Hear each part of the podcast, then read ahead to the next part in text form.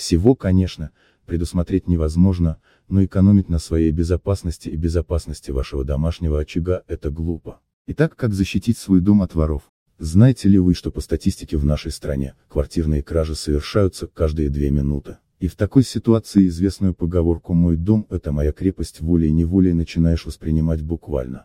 Парадоксально, что в нашем обществе заметно больше внимания уделяется охране автомобиля от угона, нежели безопасности собственного жилища. И ведь правда, как правило, после приобретения автомобиля мы обязательно поставим на него сигнализацию. Самым первым базовым уровнем защиты дома являются двери, замочный механизм, оконные решетки, жалюзи. Такие приспособления не потребуют от вас дополнительных расходов на дальнейшее обслуживание.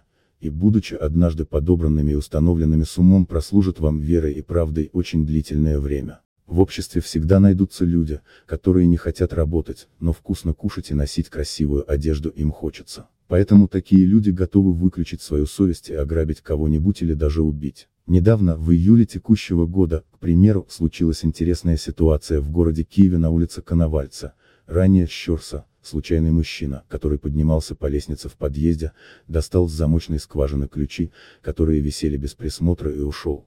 Через несколько дней он воспользовался этими ключами для проникновения в квартиру с целью похищения имущества. Сработала сигнализация, включился ревун, мужчина скрылся. Но благодаря нашей группе быстрого реагирования и бдительности соседки, он вскоре был задержан. Аналогичных примеров можно привести множество, некоторые даже проникают в квартиры через открытые оконные рамы либо разбивают их. Обычно страдают первые и последние этажи. Но есть способы борьбы с такими преступлениями. Лучший на сегодняшний день способ это установка охранной сигнализации.